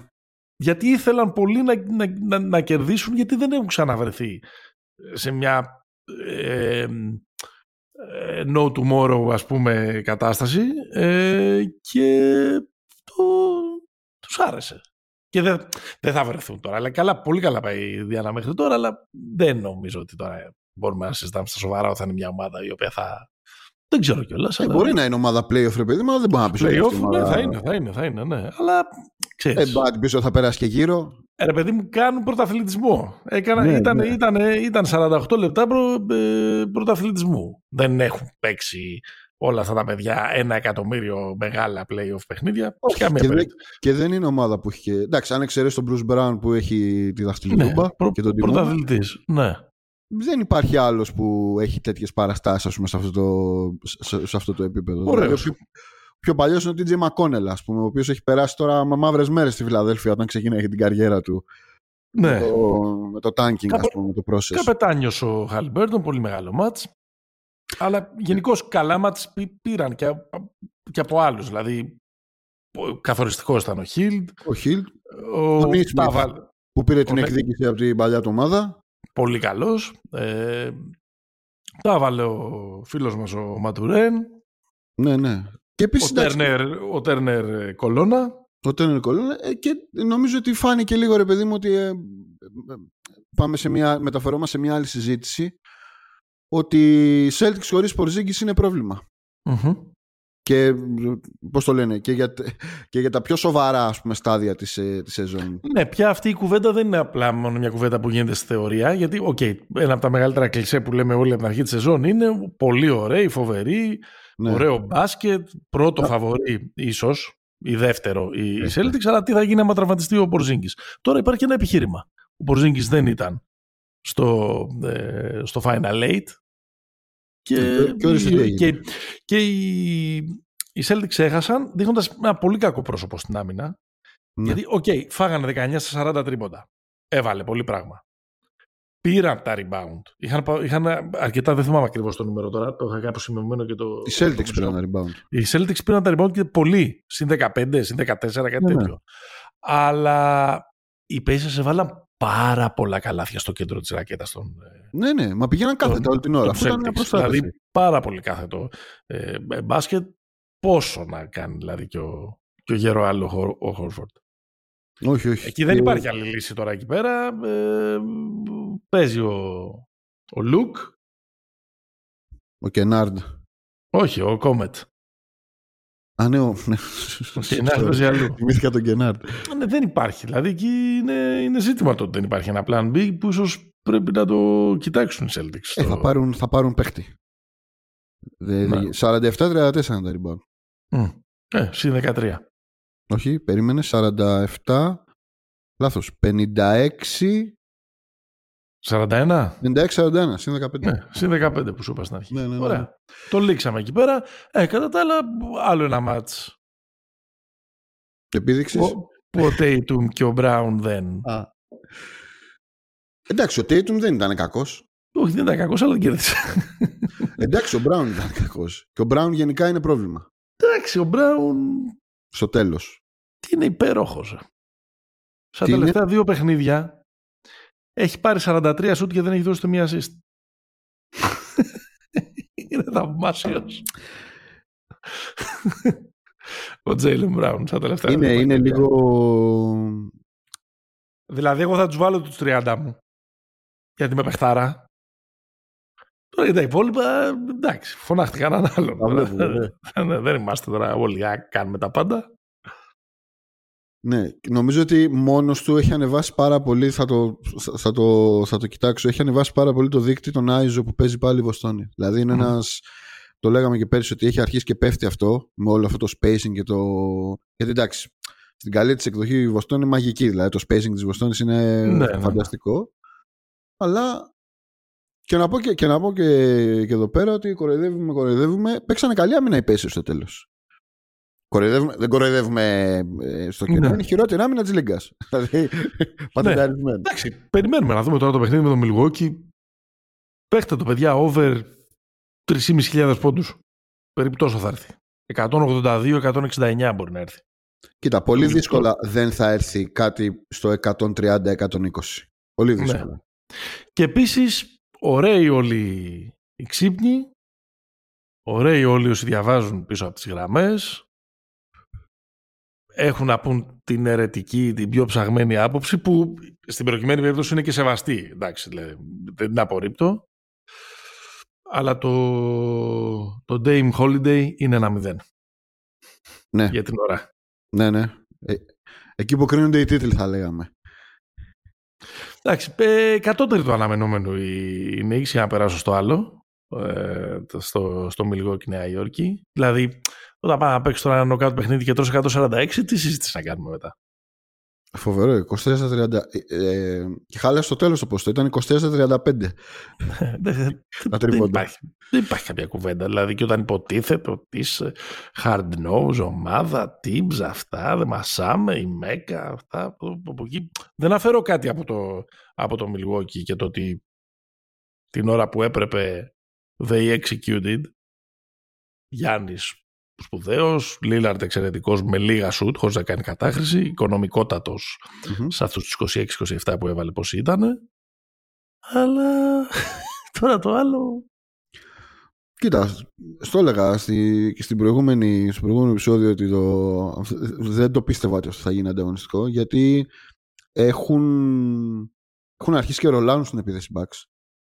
Δηλαδή το πρόβλημά τους παραμένει το πίσω με τα σχήματα που τι θα κάνουμε τον Brook και πού θα κρύψουμε τον Lillard. Αυτή είναι η αρχή του προβλήματος. Παραμένει η επίθεσή τους ένα πράγμα το οποίο δεν είναι ακριβώς οργανωμένο και σχηματοποιημένο όπως είναι οι πολύ καλές επιθέσεις της Λίγκας, όπως είναι ας πούμε, οι Celtics, οι Nuggets, οι Pacers ας πούμε, που είναι ένα πολύ συγκεκριμένο πράγμα, αλλά είναι τόσο πολύ ρε παιδί μου είναι πραγματικά τόσο μεγάλο το ταλέντο αυτών των δύο που όντως αν σε μια μέρα βάλουν και τα ελεύθερα κάποιοι όπως θες ας πούμε ο Beasley θα γράψει 140 απέναντι σε μια ομάδα η οποία είναι καλή φέτος η Knicks, δεν είναι κακή. Αλλά νομίζω έχει λίγο.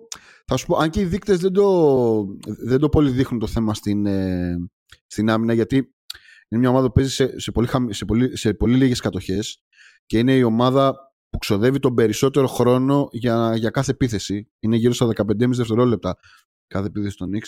Παρ' όλα αυτά έχει ένα πρόβλημα, θα το πω με μια παρομοίωση, όπως έχει φέτος ο ποδοσφαιρικός Παναθηναϊκός. Για να παίξει πιο επιθετικά, να είναι πιο αποδοτικός μπροστά, θυσιάζει κάποια πράγματα πίσω που όλα τα χρόνια τα έχουν οι ομάδες του Tibbs. Κατάλαβες τι λέω, δηλαδή είναι λίγο πιο ανοιχτός ο Tibbs. Το transition, το αμυντικό. Μπράβο. Δηλαδή βγάζουμε τα μέτρα του Αντένοβιτς και τα μέτρα του Ράντλ. Overlap. Μπράβο. Αυτή είναι η παρατήρηση μου για τους Knicks. Και οι Bucks νομίζω ότι, ρε παιδί μου, κάποια στιγμή θα ρολάρει αυτό το πράγμα. Όχι απαραίτητα θα ρολάρει και θα μας βγάλει τα μάτια και εδώ η πιο αχτύπητη ομάδα, αλλά αυτό που γινόταν στην αρχή της και θα συνεχίσει να γίνει. Δηλαδή η άμυνα των Bucks δεν νομίζω ότι θα διορθωθεί ποτέ επί της ουσίας. Δηλαδή και είναι ένα ρίσκο που το παίρνεις με δεδομένο το ότι αντικαθιστάς το Lillard με το Holiday. Δηλαδή είναι ομάδα που θα πάει στα play-off για να πάρει μάτους 120 πόντους. Δεν είναι η ομάδα του 21 που έπαιζε για να σε κατεβάσει 100 και να σου βάλει 104. Αυτό, αλλά εντάξει, όσο και να έχει, ρε παιδί μου, είχε 73% true shooting το Milwaukee σε αυτό το μάτι. Ναι, αλλά ξέρεις, πάντα αυτές οι συζητήσεις είναι δίκοπα, μαχαίρια ή double-edged sword που ξέρω εγώ πώς το λέει αυτή η έγραση. Πώς θες να τις δεις. Κάποιος μπορεί να πει και δίκαια, οι παιχταράδες τα δώσαν όλα, την παράσταση δώσαν εκεί που έπρεπε, και κάποιος μπορεί να πει οι άλλοι τι κάνανε, τους κοιτάγανε, τους ξεσκονίζανε. Κοίτα, είναι κλασικό μάτς. Προφανώς πάντα ισχύουν και τα δύο. Ναι. Είναι κλασικό μάτς που χαίρονται και οι δύο πάρα πολύ με αυτό που συμβαίνει. Αλλά στο τέλος θα κερδίσει αυτός που είναι πραγματικά καλός στην επίθεση. Δηλαδή είναι 75-78 το ημίχρονο. Δεν μπορεί να βάλει 150 η Νέα Υόρκη. Θα τα βάλει το μόνο. Είναι και άλλο άθλημα αυτό μετά. Έλα, πάμε. Μετά είναι κουμκάν. Δηλαδή, άμα είναι ημίχρονο πάνω από 100, πρέπει να παίρνεις καπέλο και να πληρώνεις. Έτσι πρέπει να γίνει. Τι κουμκάν, βρε. Τέλος πάντων, έλα, πάμε να συνεχίσουμε. Ματσάρα του Σακραμέντου Νέα Ορλεάνη, μου άρεσε πολύ. Ναι. Το ευχαριστήθηκα.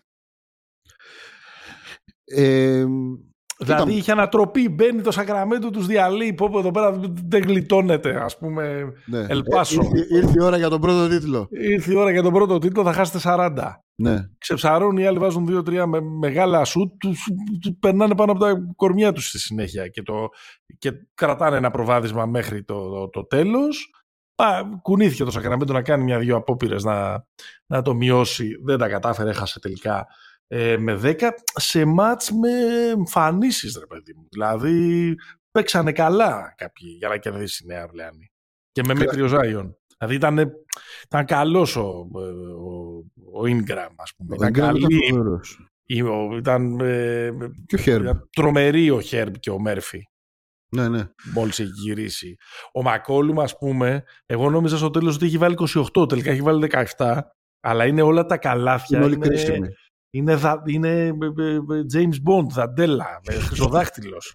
Ναι, ναι, ναι. Υπέροχος ήταν, ας πούμε. Απέναντι σε ένα Σακραμέντο το οποίο εμετρήθη, εζυγίστηκε αμυντικά.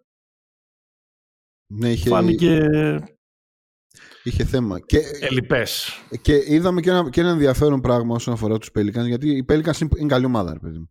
Δηλαδή είναι ομάδα που είναι για playoffs. Αλλά έχει πάρα πολλούς τραυματισμούς, δηλαδή έπαιζε μισή. Τώρα μαζεύτηκαν όλοι. Και είδαμε ότι υπάρχει ένα πράγμα, ρε παιδί μου, ότι επειδή όταν έχεις ένα star, αλλά έχεις πολλούς τραυματισμούς αυτός, η ομάδα αρχίζει και αναπτύσσει άμυνες και τρόπους να παίξει. Και ακόμα και σε μάτς που ο Zion είναι διαθέσιμος, οι Pelicans, με δεδομένο ότι τους είχαν όλους διαθέσιμους, το Jones, Murphy, με έναν πολύ καλό Ingram εκτελεστικά, φάνηκε ότι είναι πλάνο νίκης. Και είναι ένα πλάνο το οποίο το είδαμε και στην... αν θυμάσαι, πριν από 2 χρόνια με εκείνη τη φοβερή σειρά με τους Suns, που τους είχαν ζωήσει πάρα πολύ, που χρειάστηκε ο Chris Paul να κάνει το 14-14 το τελευταίο μάτς, ας πούμε. Είναι ομάδα που έχει τέτοιες... Ναι, δεν είναι τα τελευταία μάτς, νομίζω, αλλά... Ναι, οκ, ναι, μαζί σου. Ναι, το κρίσιμο μάτς, νομίζω, που έκανε το 3-2 στη σειρά. Ναι. Ναι, μου φάνηκε λίγο άσχημη η εικόνα των Kings. Οι Kings έχουν το εξής πρόβλημα, ότι είναι η συζήτηση το γιατί δεν παίζει ο Σάσα, γιατί δεν τον βάζει, γιατί δεν τον βλέπει. Είναι ότι δεν έχει καταλήξει ακόμα σαν τον Αταμάν σε κάποια πράγματα που αφορούν τους υπόλοιπους 3 πέραν τους υπόλοιπους 2, τους υπόλοιπους 3 πέρα του Fox και του Σαμπόνις, που σταθερά του δίνουν πράγματα. Ο Monk είναι ένας τέτοιος, ας πούμε ότι είναι ο τρίτος, και από εκεί και πέρα είναι λίγο ρουλέτα, είναι λίγο τζόγος. Στο ψάξιμο εκεί θα σου κάνουν ένα σερί, το 32-17 θα το κάνουν, οι άλλοι θα το γυρίσουν, γιατί εκεί έγινε. Όταν κάθισε ο Fox στο τέλος της πρώτης περίοδου και έγινε και γύρισαν όλο το μάτς τούμπα. Άξι Pelicans, άξι. Στο λιθουανικό ντέρμπι, ναι, Σαμπόνις ήταν εντυπωσιακός. Κέρδισε, νομίζω, στα σημεία του Βαλαντσιού. Ο Βαλαντσιούς έκανε τη δουλειά του. Απλά ο Σαμπόνις ήταν ο καλύτερος των Kings, αλλά δεν έφτανε. Λοιπόν, σ' ακούω. Ήταν το τρίτο μάτς που είδα σε μία μέρα που ήταν μία ομάδα που έπαιρνε όλες τις κατοχές μετά το Παναθηναϊκό Εφές και το Ολυμπιακός Ρεάλ. Ήταν το μάτς των Lakers, αλλά ήταν σε ακόμα πιο ακραία κατάσταση. Δηλαδή στο τέλος οι Lakers σούταραν 103 σούτ και οι Suns 76. Το οποίο είναι, δηλαδή είναι χαοτική διαφορά. Αλλά οι Lakers βασίστηκαν πάρα πολύ στο physicality και στην άμυνα και σε αυτά. Να πω εδώ πέρα, μα δεν έχετε δει τα μάτς, να μην κρίνετε. Λοιπόν, το ξύλο το άφησαν και στις δύο πλευρές. Ο Νούρκης έπρεπε να έχει βγει με 8 φάουλ την πρώτη περίοδο, αλλά τι να κάνει ο άνθρωπος, έναν έχουνε να βαράει. Αλλά ρε παιδί μου, οι Lakers μπροστά είναι εκτελεστικά. Άξι, πολύ καλός ο Davis στην αρχή, μετά κάπως εξαφανίστηκε. Ναι, κοίτα, στην αρχή ο Davis έβαλε, γιατί ο Νούρκιτς είχε 2 φάουλ στην αρχή, τον έβγαλε, παίζαν με πεντάρι τον Άρον Γκόρντον. Άρον Γκόρντον, πες άλλη ομάδα. Άρον Γκόρντον, Έρικ Γκόρντον, συγγνώμη. Έρικ Γκόρντον, ναι. Ναι. Άρα τον είχαμε σημαδεμένο το Βόσνιο. Έναν έχουν, να μην το σημαδέψουμε. Με το παιχνίδι μας εννοώ, δεν εννοώ κάποιοι. Με το παιχνίδι μας, με εννοείται, ναι. Όλο πάνω του πηγαίναμε. Λοιπόν, ναι. Το μάτς το έχουμε στο πρώτο ημίχρονο 47-59, δεν μπορούν να βάλουν. Μετά αρχίζουν και βάζουν όμως. Μετά αρχίζει ο Durant. Και το μάτς γυρίζει τούμπα. Οι Lakers πραγματικά δεν μπορούσαν να εκτελέσουν, παιδί μου, τίποτα. Όχι τώρα που λέμε ο Ολυμπιακός έχει πρόβλημα στα τελευταία 3 λεπτά του μάτς. Εδώ μιλάμε σαν να έπαιζε ο Αμίντας με τους Pistons του 4, ας πούμε. Ήτανε. Οπότε το μάτς ήρθε εκεί που έρχεται. Είδε στο επαρδό τρομερή δήλωση του Ρασίτ Ουάλλας για τον Draymond Green, επειδή λέει μεγάλωσε στα αποδυτήρια αυτής της ομάδας, των πίσω του 4. Γι' αυτό λέει, επειδή έχει μεγαλώσει, έτσι κάνει όλα αυτά λέει, που κάνει και έχει γαλουχηθεί με αυτόν τον τρόπο. Πραγματικά είναι, η ερώτησή μου όταν είδα αυτή τη δήλωση είναι ότι υπήρχαν και άλλα παιδάκια από την γενικότερη, από την επαρχία του Μίσιγκαν που, ναι, που το έκαναν αυτό. Δηλαδή τους έμπατσαν στα αποδυτήρια οι γονείς τους παιδάκια για να μάθουν. Δεν το ξέρω. Και είναι και η πρώτη φορά που ακούω ότι είχε συμβεί κιόλας και μου κάνει και εντύπωση. Κοίτα, είναι από εκεί, οπότε έχει. Ας γυρίσουμε στο. Λοιπόν, θα σε φτάσω εκεί που θες να σε φτάσω. Εγώ δεν θέλω πουθενά, δεν θέλω να φτάσεις. Μετά Λεμπρόν παίρνει, κουβαλάει και βάζει το μεγάλο σουτ. Όλων των εποχών αποφασίζει ότι θα πάρει αυτό το κύπελο που δεν το έχει ο άλλος. Εντάξει. Mm-hmm. Κάνει... Και σου λέει ότι δεν έχει και καμία σημασία αν η μπάλα είναι πεζόμενη. Εγώ θα διεκδικήσω το time out και θα μου το δώσουν. Πριν από αυτό γυρίζει το match. Ο μεγάλος Austin Reeves βάζει το μεγάλο shoot και εκεί αρχίζουμε λίγο τις... τρέμουν τα χέρια μας γιατί είναι νέα τα παιδιά. Ναι. Κοιτάξτε, αυτό που έγινε εκεί είναι... να μην έχουμε και ένα τέτοιο. Δηλαδή, έχεις ένα Final Four, Final Eight. Ναι. Έχεις περιγράψει ότι τα έχουμε όλα τα ωραία. Mm-hmm. Να μην έχουμε και μια διαιτητική απόφαση. Όχι απλά να έχουμε διαιτησία, να έχουμε διαιτησία Lakers, CSK στο Final Four. Δεν γίνεται. Αυτό έγινε. Ήταν άγχος, δηλαδή, ξέρεις, αυτό το ήταν εκεί άγχος. Ήταν, πώς να πω, είναι από αυτά τα σφυρίγματα που πάντα καταλαβαίνεις τους διαιτητές. Τα σφυρίγματα τα οποία δεν είναι το καθοριστικό. Είναι το να προλάβουμε το κακό. Ναι. Είναι το... Δεν είναι η πιστολιά, το πέναλτι, το φάουλ κτλ. Είναι το να προλάβουμε την τέτοια. Επίσης, διετησία. Είναι σαν το ποδόσφαιρο να μην εκτελεστεί το τελευταίο κόρνερ. Επίσης, διετησία. Παιδιά, πολλά μπορούμε να λέμε, να το συζητάμε όσες ώρες θέλετε. Ο Γκραντ έκανε φάουλ στο Λάρκιν. Στο τελευταίο σούτλες, ναι. Όχι στο τελευταίο, στο σούτ αυτό που πήρε τις 3 βολές, ναι. Είναι εντελώς μέσα στον κύλινδρό του. Θέλετε να συζητήσουμε ότι είναι λάθος ο κανονισμός, που δεν νομίζω κάτι γνώμη ότι είναι, αλλά να πούμε. Αλλά αυτός είναι. Στην προσγείωση είναι φάουλ. Ναι, τώρα είναι κρίμα να διολυσθαίνουμε σε τέτοιες κουβέντες.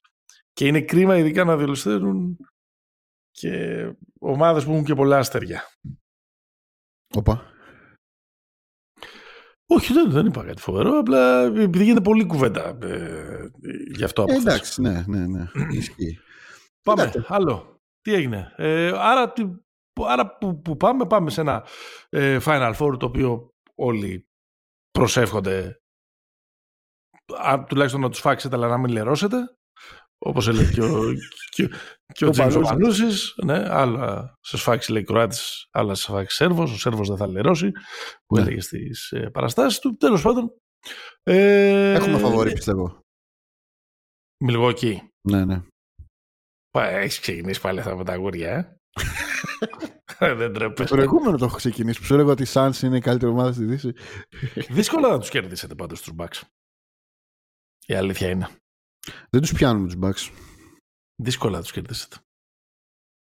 Καλά, κάτσε να περάσουμε τους Pelicans. Ναι, και αυτό. Είναι κουβέντα, πολύ καλή ομάδα. Ταλέντο. Έχει και κορμιά. Brandon Ingram θέλει να πάρει εκδίκηση. Έχουν και περίπου. Brandon Ingram θέλει να πάρει εκδίκηση και όλος ο οργανισμός των Pelicans θέλει να πάρει εκδίκηση από τον Anthony Davis.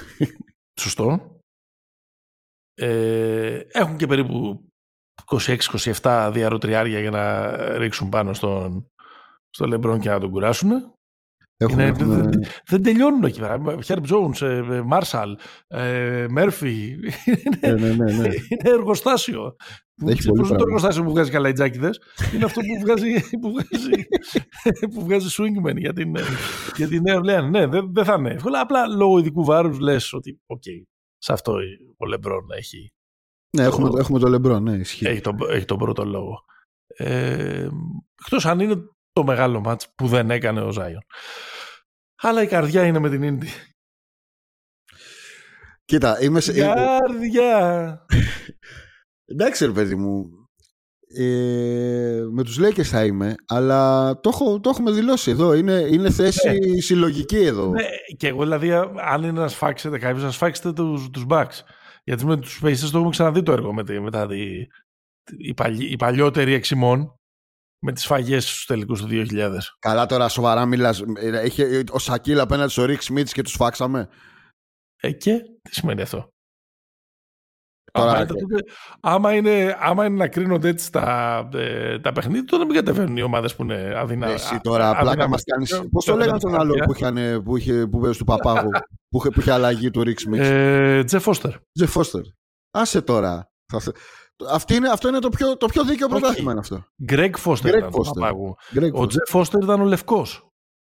Με το 10. Ποιος έπαιζε στους Pacers? Δεν θυμάμαι εκείνη τη χρονιά. Και ένας έπαιζε στη Γιούτα, νομίζω. Δεν θυμάμαι. Έχουν παίξει και οι δύο Pacers. Αυτό είναι τώρα το πρόβλημα και έχουμε καεί πολύ άσχημα. Και οπότε θα γίνει live googling και μετά θα χαιρετήσουμε. Ναι. Λοιπόν, ο κύριος Τζεφ Φώστερ έπαιζε στους Pacers το 2000. Ήταν rookie, γιατί μάλιστα δεν φόρεσε και τη φανέλα καμίας άλλης ομάδας. Να το σημαία.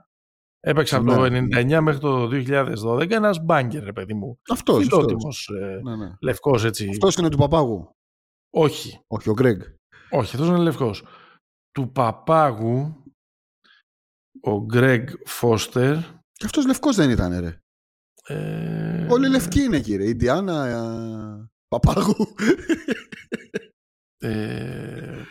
Έλα, γέμισε λίγο το χρόνο. Πες. Το γεμίζω το χρόνο. Η πρόβλεψή μου είναι ότι θα το πάρουν οι Lakers. Δεν θέλω να σας στεναχωρήσω, ούτε να τον καντεμιάσω. Ναι. Ο πιο πιθανός τελικός είναι το Lakers Milwaukee, που είναι, να θυμίσω ότι είναι ο τελικός που περιμέναμε το 20.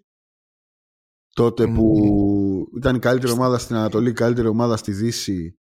Στη φούσκα, Στη φούσκα. Μας τα χάλασε ο Τζίμι Μπάτλερ.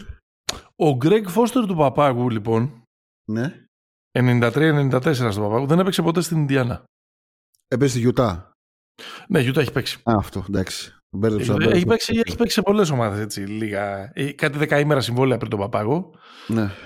Ουάσιγκτον, Ατλάντα και Μιλγουόκι, και μετά τον Παπάγο Σικάγο προσπάθησε, Μινεσότα προσπάθησε και έπαιξε 4 χρόνια στη Γιούτα, και ήταν και οι καλύτερες του, οι καλύτερες του μέρες, οι καλύτερες του χρονιές, ας το πούμε έτσι. Μάλιστα. Συμπληρωματικός παίχτης. Πήρε πρωτάθλημα όμως με τους μεγάλους Lakers. Έλα ρε εσύ. Το 2001. Ορίστε. Ήταν στην ομάδα που πήρε το πρωτάθλημα που κέρδισε τη Φιλαδέλφια. Ναι, τη Φιλαδέλφια στους τελικούς. Λοιπόν, αυτά. Δεν ξέρω. Ναι, και εγώ νομίζω ότι οι Lakers έχουν το φαβορί και όλο το ειδικό βάρος κτλ. Σε ένα τελικό νομίζω ότι το Milwaukee θα έχει τον πρώτο λόγο. Αν είναι αυτός ο τελικός. Εντάξει. Είναι καλύτερη ομάδα τους και από τις 4, νομίζω. Έχει τους 2 καλύτερους παίχτες, ας πούμε. Να το πω έτσι. Όχι, μωρέ, εντάξει τώρα. Για σένα είναι άλλο. Μην το βλέπεις τώρα σαν σειρά. Τώρα σκέψου το ευρωπαϊκά. Σε ένα μάτς. Όντως. 48 λεπτών. LeBron James. Είναι ο LeBron James. Έτσι. Anyways. Λοιπόν, αυτά. Pick and Pop, επεισόδιο 143 στους Μπεταράδες, μπεταράδες.gr. Κάθε εβδομάδα εκεί μας βρίσκεται. Μας βρίσκεται και στις πλατφόρμες. Κάντε like, subscribe, share, γράφτε καμιά καλή κριτική, δημοσιεύστε τα rap σας. Ευχαριστούμε για όλη την αγάπη, για όλα αυτά που έχετε στείλει, για τα λεπτά που περάσατε και το 2023 με τον ακούτε Καραμάνι μεν εγώ, δηλαδή τους Καραμάνιδες. Κάντε like σε Facebook και Instagram. Εκπέμπουμε με την υποστήριξη της bet365.gr. Καλό Final Four να έχουμε. Ψυχραιμία με τα πάνω κάτω των ομάδων στην Ευρωλίγκα. Έτσι είναι η ζωή. Έτσι είναι τα σπορ. Λοιπόν, μέχρι την επόμενη φορά. Stay hopeful. Γεια χαρά.